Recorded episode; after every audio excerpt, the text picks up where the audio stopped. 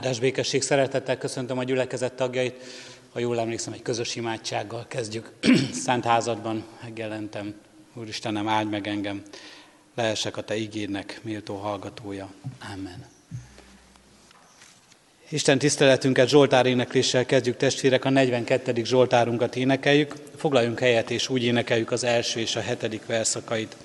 A 42. Zsoltárunkat énekeljük az első és a hetedik verszakával, mint a szép híves patakra a szarvas kívánkozik.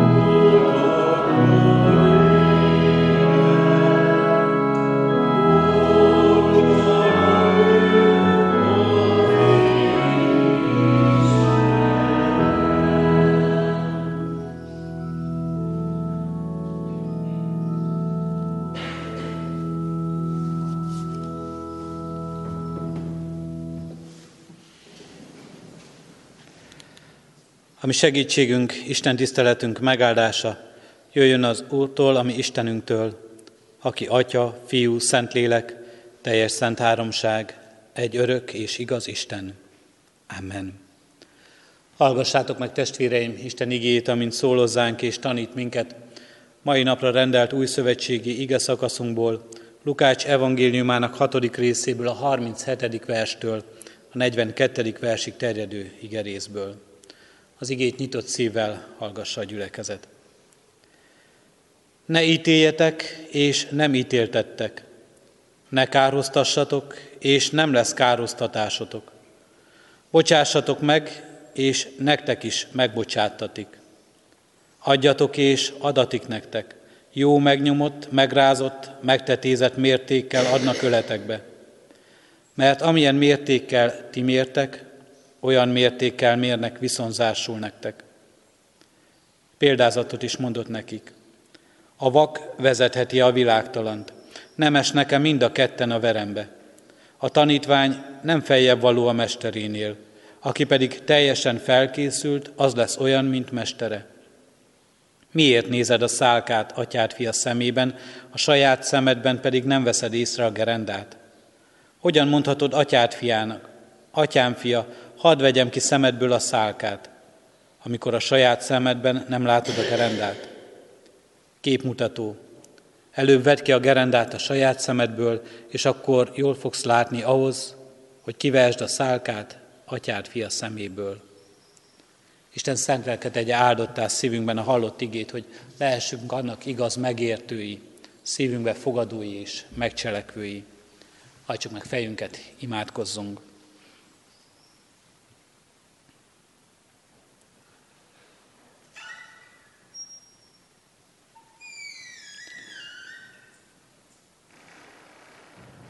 Urunk Istenünk, mennyi édesatyánk, áldunk és magasztalunk, hogy Te úgy jössz ebbe a világba, hogy gyógyítani és helyreállítani akarod az életünket. Olyan sok dolog van, Urunk Istenünk, amely szúrja a szívünket, amely tüske bennünk. Olyan sok dolog van, Urunk Istenünk, amely miatt nem látjuk az igazságot, nem látjuk ezt a világot, és benne a saját életünket úgy, ahogyan azt Te látod, a kegyelemre szorult állapotunkat, elesettségünket. Olyan sok dolog van, Urunk Istenünk, ebben a világban, amely bánt minket, amely miatt tele van a szívünk keserűséggel, amelyben tele van a szívünk ellenséges indulattal, amelyben azt érezzük, hogy nem tudunk igazán szeretni embereket, önmagunkat, ezt a világot. Panasszal vagyunk tele, Úrunk Istenünk. Olyan sok minden van, amely gyógyulásért kiállt az életünkben.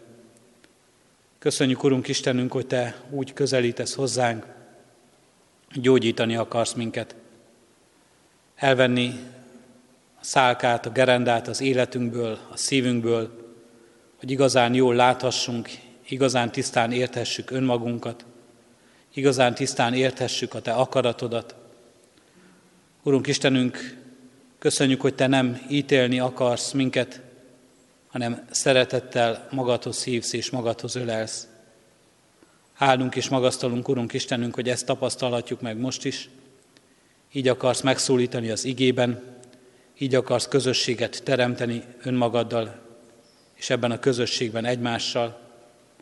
Így akarod, Urunk Istenünk, hogy gyógyuljon életünk, gyógyuljanak emberi kapcsolatunk, egymásra figyelésünk, egymásra utaltságunk, egymás hordozása.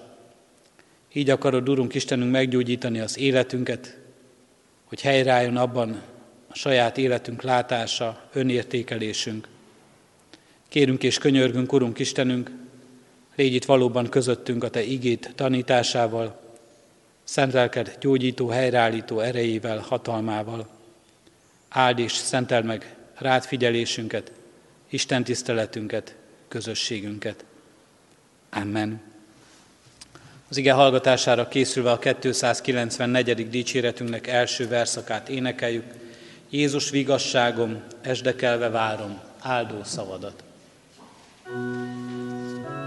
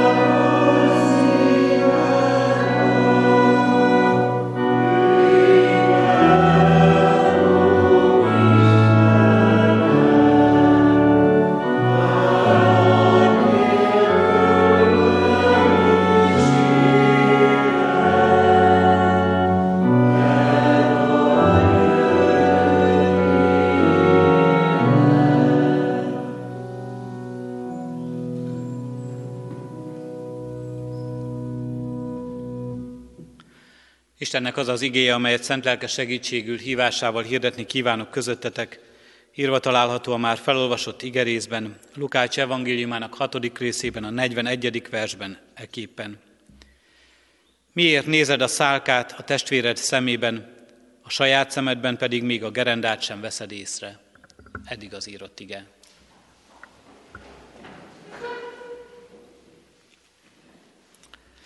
Kedves testvérek, ez a felolvasott ige rész, amelyet hallhattunk Jézus tanításaként. Jézus korában egy közmondás volt, amelyet jól ismertek a hallgatói. Olyan közmondás, amelyből mi is sokat ismerünk, és amely talán sokszor az ajkunkra is jön.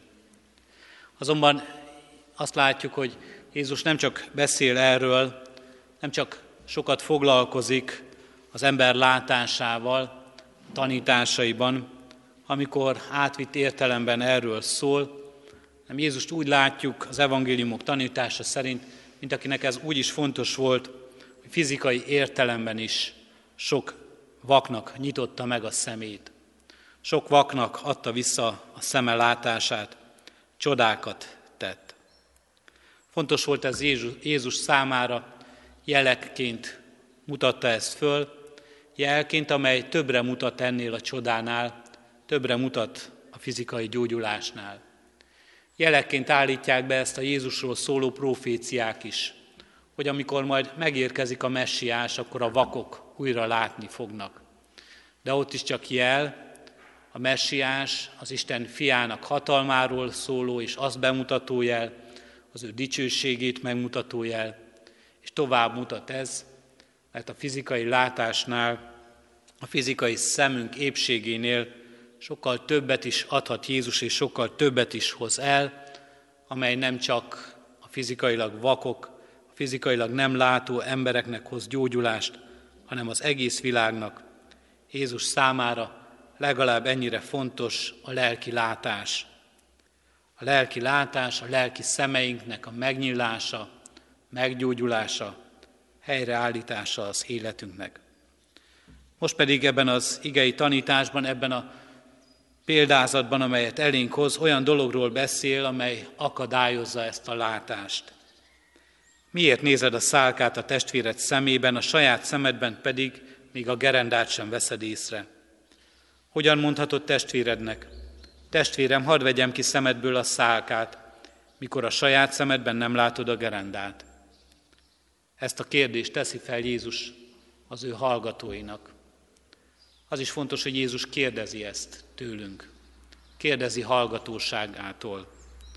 Miért nézed a szálkát testvéred szemében, a sajátodéban pedig a gerendát sem látod? Kérdés, és erre a kérdésre nekünk kell majd a választunkat megadni.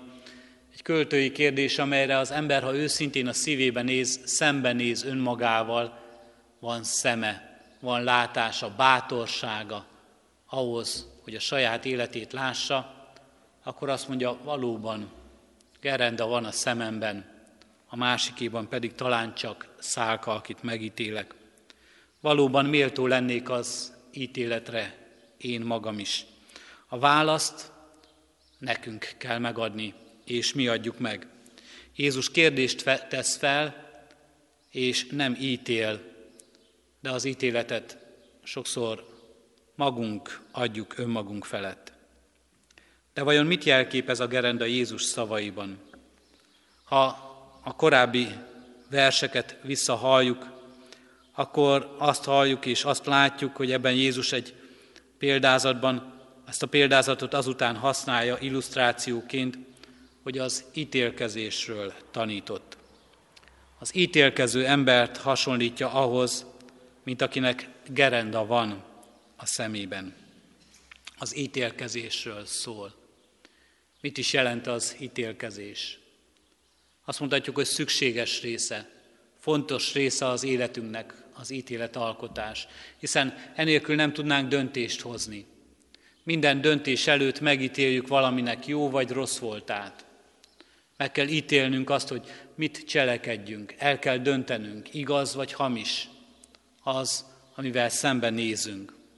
Az ítélkezés jó és fontos része az életünknek, ezzel haladunk előre.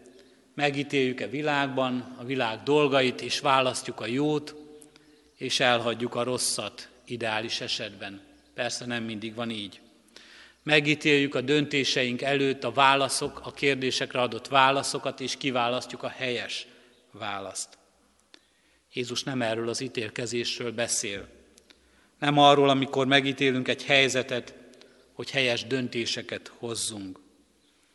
Jézus arról az ítélkezésről szól, amikor beleülünk az Isten bírói székébe, és egy embertársunkról végeredményt hirdetünk, beletesszük őt egy skatujába, ahogyan mondani szoktuk, elkönyveljük őt valahova, pálcát törünk az élete fölött, végleges, visszavonhatatlan ítéletet teszünk.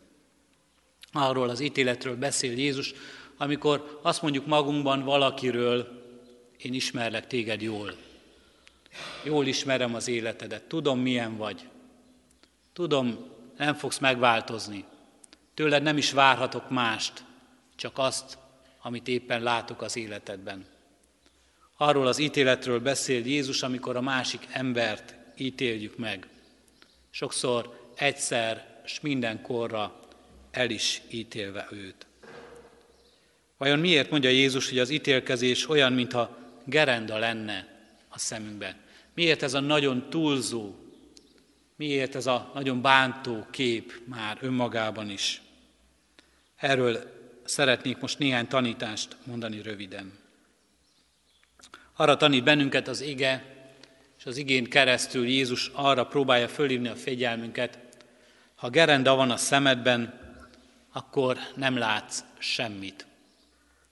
Azért ez az eltúlzó kép, azért ez a bántó hasonlat, hogy fölhívja a figyelmünket, ha gerenda van a szemedben, nem látsz semmit. Amikor ítélkezünk, és ítélet van a szívünkben, akkor azt gondoljuk, hogy látjuk a másik embert. Igazán látjuk őt, értjük őt, tudjuk, ismerjük, mi az, ami őt mozgatja, milyen érzések, milyen gondolatok, milyen szándék lapul a szívében. Amikor megítélünk egy embert egyszer és mindenkorra azt mondjuk, hogy én igazán ismerlek téged. Ilyen vagy. Én látlak téged. Te nem látod önmagad, te félreismered önmagad. Rosszul tudod, hogy milyen vagy. De én ismerlek téged, és tudom, milyen vagy. Te nem ismered a világot, ami ennek látod, az nem jó. Te nem ismersz engem, akit látsz. Rosszul gondolod, én ismerlek téged. Amikor ítélkezés van a szívünkben, és egyszer mindenkorra kimondunk valaki fölött valamilyen ítéletet, általában ez valamilyen negatív dolog szokott lenni, akkor azt gondoljuk a másik emberről, hogy mi őt ismerjük jól, tökéletesen. Nem tud ő már nekünk semmi újat mutatni. Nem tud ő már megváltozni ebben a világban a szemünkben. Megítéljük és elítéljük őt. Legalábbis azt gondoljuk, ismerjük eléggé ahhoz, hogy eredményt hirdessünk róla. Valójában azonban Isten igéje és ez az élet is, a saját életünk is arra tanít minket, egyetlen embert sem ismerünk igazán ehhez. Egyetlen embert sem ismerhetünk igazán és teljesen. Sőt, ez még saját magunkra is igaz. Egyetlen embernek sem ismerjük igazán az életét, a gondolatait, az érzéseit. Annyira egyetlen embert sem ismerhetünk meg, hogy ilyen végleges, elítélő kijelentéseket tehessünk, mint amiket szoktunk tenni magunkban, vagy kimondva is másokról. Az Isten igéje, az élet arra tanít minket, hogy nem ismerhetjük így a másikat, nem ismerhetjük meg így önmagunkat sem. Az ember valójában sokkal több, sokkal titokzatosabb lelkében és gondolataiban is, mint amit mi, ahogyan azt mi gondoljuk másokról, mint ahogy azt mi látjuk másokról. Sőt, van ebben egy furcsaság is. Sokszor az emberek magukról egy egyszerűbb képet mutatnak ebben a világban, mint amilyenek valójában. Talán mi magunkon is észrevettük már. Egy egyszerű képet mutatunk magunkról, egyszerűek akarunk, egyszerűnek akarunk mutatkozni, éppen azért, hogy senki se kutassa a mi benső mélységeinket. Senki se akarja mögé látni ennek az egyszerű képnek. Senki se akarja megismerni az igazi valónkat, amit talán magunk elől is rejtegetünk.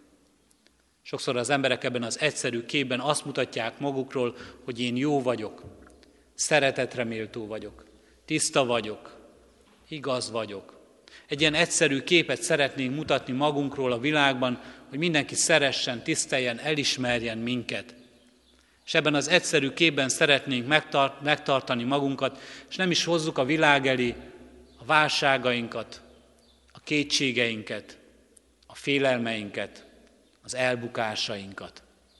Mert nem akarjuk, hogy az emberek igazán mögé lássanak az életünknek, igazán a lelkünk mélyére tekintsenek. De nem csak a jó képéről igaz ez, sokszor a rosszról is. Sokszor találkoztam már olyan emberrel, aki ezt az egyszerű képet a rosszban mutatta magáról. Én rossz vagyok, én senki vagyok, én semmi vagyok. Engem ne is érdekeljen senki. És én se érdekeljek senkit. Engem ne is keressen senki. Velem ne akarjon kapcsolatba kerülni senki. Rossz vagyok. Könyveljetek el rossznak, és mondjatok le rólam. Sokszor ebben a nagyon egyszerű képben is az van, hogy menekül az ember a világ elől. Menekül a másik ember elől, hogy mögé lásson emögnek az egyszerű képnek. Hogy valóban azokban a lelki mélységekbe kellene belelátni, amivel talán ez az ember sem akar szembesülni, aki magát ilyen rossznak mutatja. Miért is vagyok rossz? Miért is nem érzem jól magam ebben a világban? Miért is nem akarom, hogy a másik emberrel kapcsolatom, közösségem legyen? Kedves testvérek, Isten igéje és ez az egész élet arra tanít minket, hogy nem ismerhetjük az embereket igazán. Amikor gerenda van a szemedben, amikor ilyen ítéletet alkotsz egyszerű képek alapján egy emberről, elítéled őt, vagy akár még jóra is ítéled őt, igazán fontos, hogy tudd, egyetlen embert sem ismerhetsz igazán, teljesen, hogy ilyen ítéletet alkothatnál. Mindannyian sokkal összetettebb, sokkal bonyolultabb életet élünk, és bonyolultabb lelke, lelkünk van, mint ahogyan azt mások láthatják rólunk, és igaz ez másokra is, mint ahogyan ezt mi másokban látjuk. A másik dolog, ha gerenda van a szemedben, akkor nem látod a másikat, neki mész a másik embernek, és megsebesíted őt. Ha ítélkező vagy, ha ítélet van a szívedben, akkor jó, ha tudod, nem látod igazán a másikat, és ezért nagyon nagy károkat tudsz okozni. Nagyon nagy kárt tud okozni a másik ember egy, a másikban. Gondoljunk csak bele, mennyire fontos a gyermekeink nevelésében is az, hogy ne csak az ítéletet mondjuk az életükről. Ne csak azt mondjuk, hogy már megint mit csináltál, és számon kérőek legyünk. Ne csak azt mondjuk el a másik emberről, hogy mi a rossz, mi az, amit változtatnod kellene, mi az, ami elfogadhatatlan, hanem a dicséret is eljusson a másik emberhez.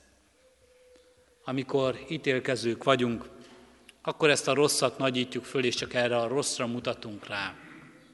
És csak azt, ami számunkra elfogadhatatlan, ami szúrja a szemünket, ami szúrja a szívünket, az életünket. Pedig sokkal többről van itt szó. Nagy károkat tudunk okozni, ha csak ezt mondjuk, ha csak erre hívjuk fel a figyelmet. Ha azt mondjuk a másikban, nem létezik más az életedben számomra, csak az a szálka, csak az, ami bánt, csak az, amit megítélek, ez vagy, és ilyen vagy. Mert ha ez a gerenda van a szemünkben, akkor nem tudunk segíteni másokon, mert nem tudunk közel kerülni hozzájuk. Nem tudunk a másik emberhez közel kerülni. Közénk áll az ítélkezés. Közém és a másik ember közé. Talán mindannyiunknak szúrta már kezét megszálka, vagy lábát, bízom benne, szemébe még senkinek sem került ilyen. Ha a kezünkbe vagy lábunkba kerül egy ilyen kis szálka darab, akkor ezt vagy ügyesen a körmünk hegyével, vagy egy kis csipesszel eltávolítjuk onnan, megdörzsöljük, és talán gyorsan meggyógyul. De ha a szemünkbe kerülne egy ilyen szálka, bizonyára senki sem menne otthon a tükörbe oda, és egy csipesszel nem kezdeni el mindezt kihúzogatni. Mert azt gondolnánk róla nagyon jogosan, hogy ide tudás, precíz kéz, biztos kéz kell, orvosi szakismeret kell, hogy ezt onnan eltávolítsa, és mennénk a kórházba, és kérnénk az orvost, hogy segítsen rajtunk, és gyógyítsa meg a szemünket, és ő maga a biztos kezével, ügyesen, hozzáértő módon távolítsa el ezt a szálkát a szemünkből. Valamikor hallottam gyermekkoromban, hogy léteztek annak idején úgynevezett hájog kovácsok. Ott azon a területen, ahol én értem, volt egy ilyen ember, akiről azt mondták, hogy ő fiatal korában ilyen hájog kovács volt, eredeti szakmája juhász volt, birkákat terelt.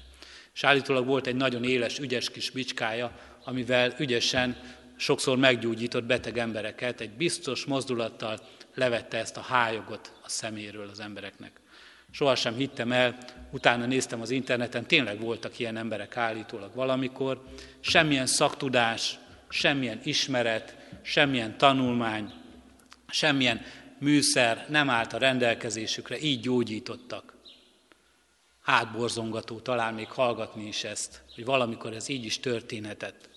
A hályok kovács nem csak így egy pozitív dolog, mert ma inkább azt mondjuk, ha valakire azt mondjuk, hogy hályok kovács, ritkán használjuk ezt, akkor éppen azt mondjuk erről az emberről, hogy szaktudás, ismeret, biztos eh, kéz nélkül nyúl hozzá valamihez, úgy kezd bele valamibe, hogy ahhoz ő valójában nem ért, nincs hozzá képesítése. Erős testvérek, a lelki dolgokban Jézus erre hívja fel a figyelmünket.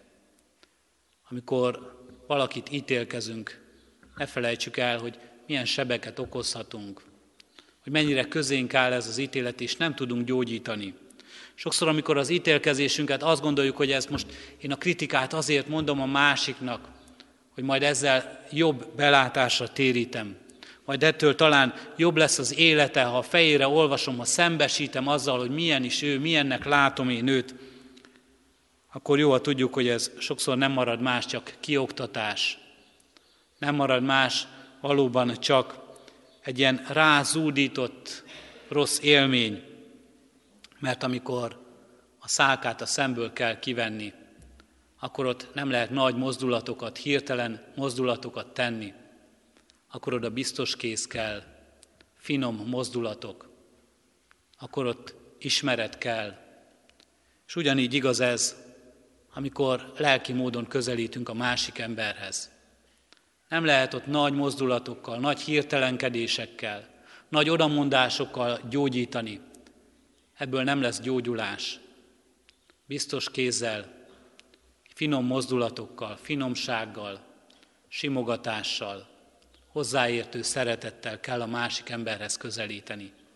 Megértéssel, azzal, hogy neki az fáj, azzal, hogy ami ott van a szívében, amit ott látunk az életében, amit talán miatt megítéljük őt, az neki rossz.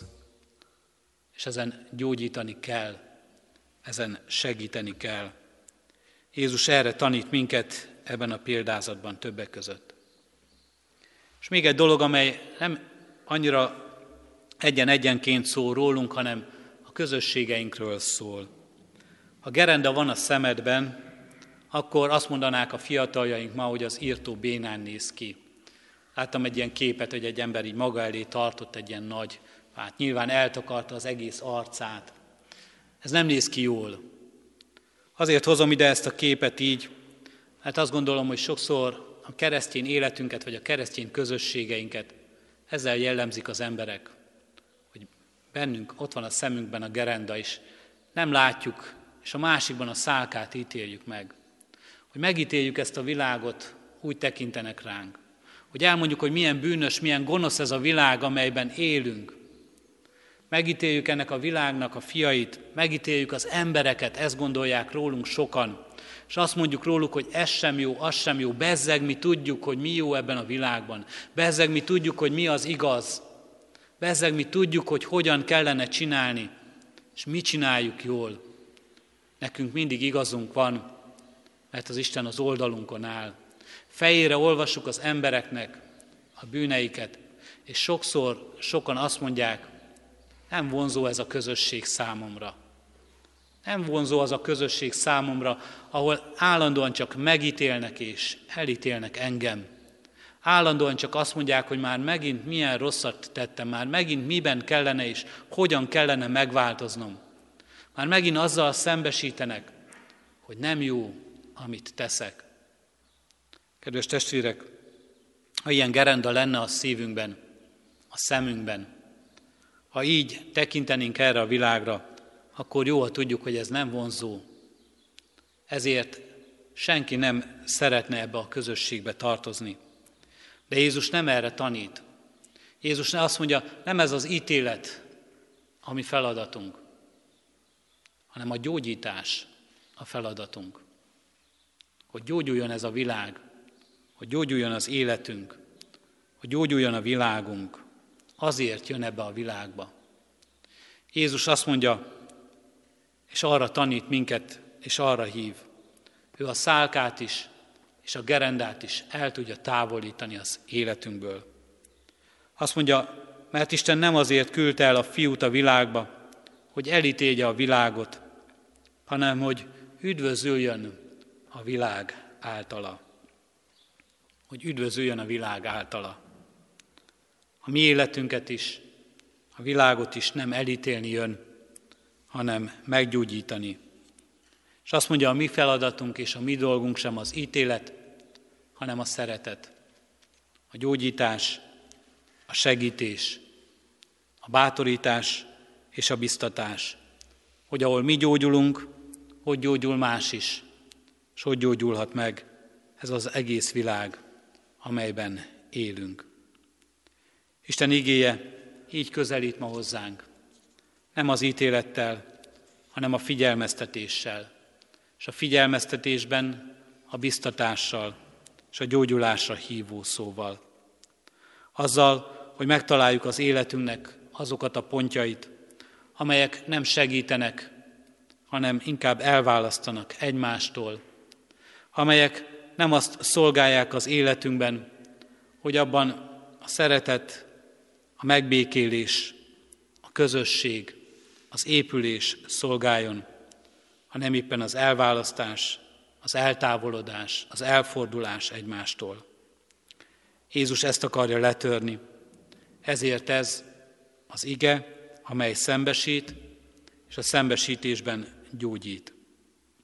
Jó hír számunkra az, hogyha vakok is vagyunk, van remény. Nem csak a szálkát és a gerendát tudja meggyógyítani ugyanis, hanem Jézus a vakokat, ahogyan meggyógyította, meggyógyíthatja a mi lelki látásunkat is. Sok vak szemét megnyitotta őt. Ki tudja szedni a mi szemünkből, életünkből, szívünkből a szálkát és a gerendát. Ezt mondja Jézus máshol, én ítéletre jöttem e világra, hogy akik nem látnak, lássanak, és akik látnak, vakká legyenek. Meghallották ezt azok a farizeusok, akik a közelében voltak, és ezt kérdezték tőle. Talán mi is vakok vagyunk? Jézus ezt mondta nekik. Ha vakok volnátok, nem volna bűnötök. Mivel azonban most azt mondjátok, látunk, megmaradt a bűnötök. Isten igéje arra hív minket, hogy mindenek előtt önmagunkkal nézzünk szembe, a saját életünkkel, a saját bennünk élő ítélkezésekkel, azzal, ahogyan erre a világra, ahogyan a másik emberre tekintünk, a mellettünk élőre. És önmagunkkal szembenézve, önmagunk gyógyulását keressük meg. Gyógyult emberként mutassunk erre a vilá- ebben a világban példát, hogy ahol mi találtuk meg gyógyulásunkat Krisztusnál, ott találhatja ezt meg más is. Nem mi ítélünk, és nem mi gyógyítunk, de az ítéletet Krisztus veszi el, a mi életünkről is, és a gyógyulást Krisztus adja a mi életünknek is. Így legyen áldás rajtunk. Amen. Az ígére válaszolva a megkezdett 294. dicséretünknek második versét énekeljük. Jézus menedékem, hű oltalmam nékem, te vagy egyedül. A 294. dicséret második verse így kezdődik.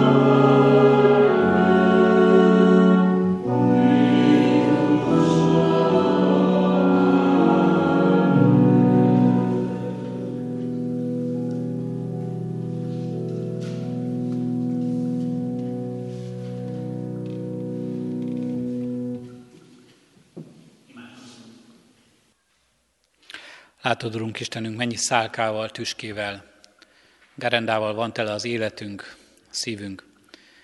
Mennyi mindenben várjuk, Urunk Istenünk, hogy Te gyógyíts, Te állíts helyre minket. Mennyi mindenben kell hozzád kiáltanunk, Urunk Istenünk, amelyben azt várjuk, hogy vedd el azt az életünkből.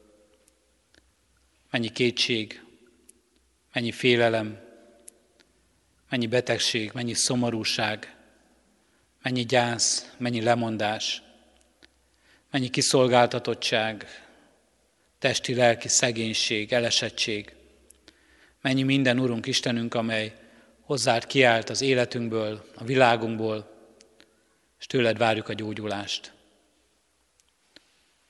Mennyi erőszak, mennyi megrémisztés, mennyi gőg, mennyi indulat, mennyi ellenséges érzés, Urunk Istenünk, amely mind-mind keserűséget és szomorúságot hoz nekünk. Látod, Urunk, hogy hogyan vágyunk arra, hogy ettől szabaduljunk. Mennyire szeretnénk, ha az életünk felszabadulna ezektől a terhektől, a gyógyulást találnánk. Mennyire szeretnénk, Urunk Istenünk, ha az életünk mindehelyett megtelne örömmel, békességgel, vigasztalással, ismerettel, bizonyossággal. Köszönjük, Urunk Istenünk, hogy nem hiába kiáltunk, hogy nálad halló fülekre találunk. És köszönjük, Urunk Istenünk, hogy neked van hatalmad, van szándékod, van könyörülő, irgalmas szereteted arra, hogy mindezt megtekintve meggyógyítsd ezt. Így köszönjük a Te fiadat, aki a Te irgalmadnak, szeretetednek jele, eszköze ebben a világban, akit azért küldtél, hogy valóban megkeres, hogy meggyógyíts, hogy helyreállíts mindent, aki azért vállalta magára mindazt az ítéletet, amelyet nekünk kellene hordoznunk, hogy mi szabad emberként élhessünk. Köszönjük, Urunk Istenünk, hogy mindezt miattunk, helyettünk és érettünk végzed el. Kérünk és könyörgünk, Urunk Istenünk, hát, hogy felnyíljanak lelki szemeink, láthassuk az életünket igazán és tisztán a Te szemeiddel, láthassuk a világunkat, láthassuk benne a másik embert úgy, ahogyan önmagunkat is, úgy, ahogyan Te látod ezt, kegyelemre szorultságban, elesettségben, szeretetre váró módon. És addurunk, hogyha ebben mi eszközök lehessünk, akkor léphessünk oda bűnbocsánattal, bocsánatkéréssel, szeretettel, egymás terhének hordozásával, másik fölvállalásával. Kérünk és könyörgünk, Urunk Istenünket, hogy így lehessen jobbá, így gyógyulhasson, így állhasson helyre ez a világ, amelyben élünk benne emberi kapcsolataink, így állhasson helyre önértékelésünk, látva elesettségünket, de felemeltetésünket is, látva bűneinket, de látva kegyelmünket is, látva végességünket, kiszolgáltatottságunkat és múlandóságunkat, de látva tőled nyert örök életünket is. És így láthassuk, Urunk Istenünk, a szeretteinket, rád bízva őket, hogy mindazt, amit mi nem tudunk megadni, mindaz, amiben mi csak elveszünk és nem adunk, Urunk Istenünk, az benned gyógyuljon, azt Te kipótold, abban Te a végtelen Úr és végtelen szerető Isten cselekedj. Így bízzuk rád, Urunk Istenünk, és ezt a gyógyulást kérjük a mi gyülekezetünknek, Te békességednek lelkét, testvéri szeretet közösségét, a megbocsátást, az újrakezdést, nem az ítélkezést. Ezt kérjük, Urunk Istenünk, minden keresztény ember életében ebben a világban, hogy erről szólasson a mi bizonyságtételünk, így mutathassunk rád a benned kapott és elnyert csodára, örömre, gyógyulásra. Hallgass meg, kérünk most csendes imádságunkat.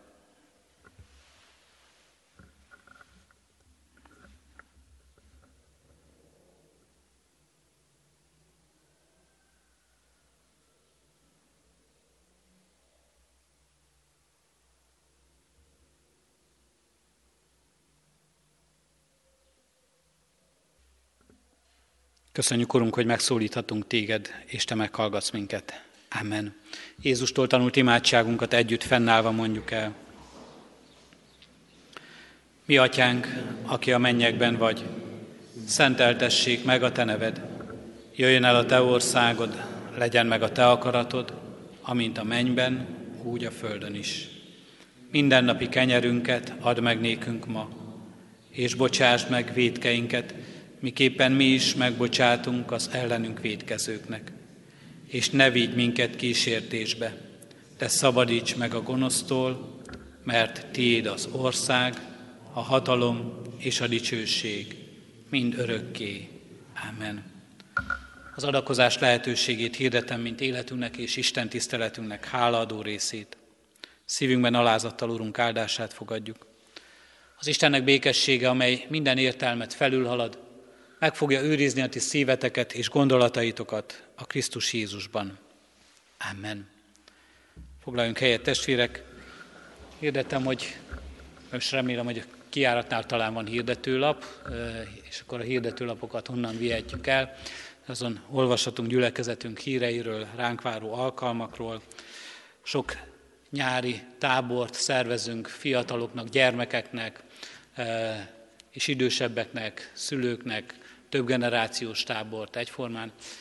Vegyünk részt ezeken az alkalmakon, ha tudjuk, küldjük a gyermekeinket, unokáinkat ezekre a lehetőségekre, és éljünk mi magunk is azokkal a lehetőségekkel, amelyekben részt tudunk venni.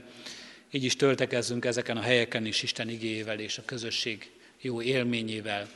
És imádkozunk ezekért a táborokért, ezekben résztvevő eh, testvéreinkért, hogy valóban legyen ez áldás az életükre nézve. Záró énekünket, a 465. dicséretünket énekeljük, a 465. dicséretünket Szelít szemed, Úr Jézus, jól látja minden védkemet, így kezdődik, énekeljük minden négy versével. thank you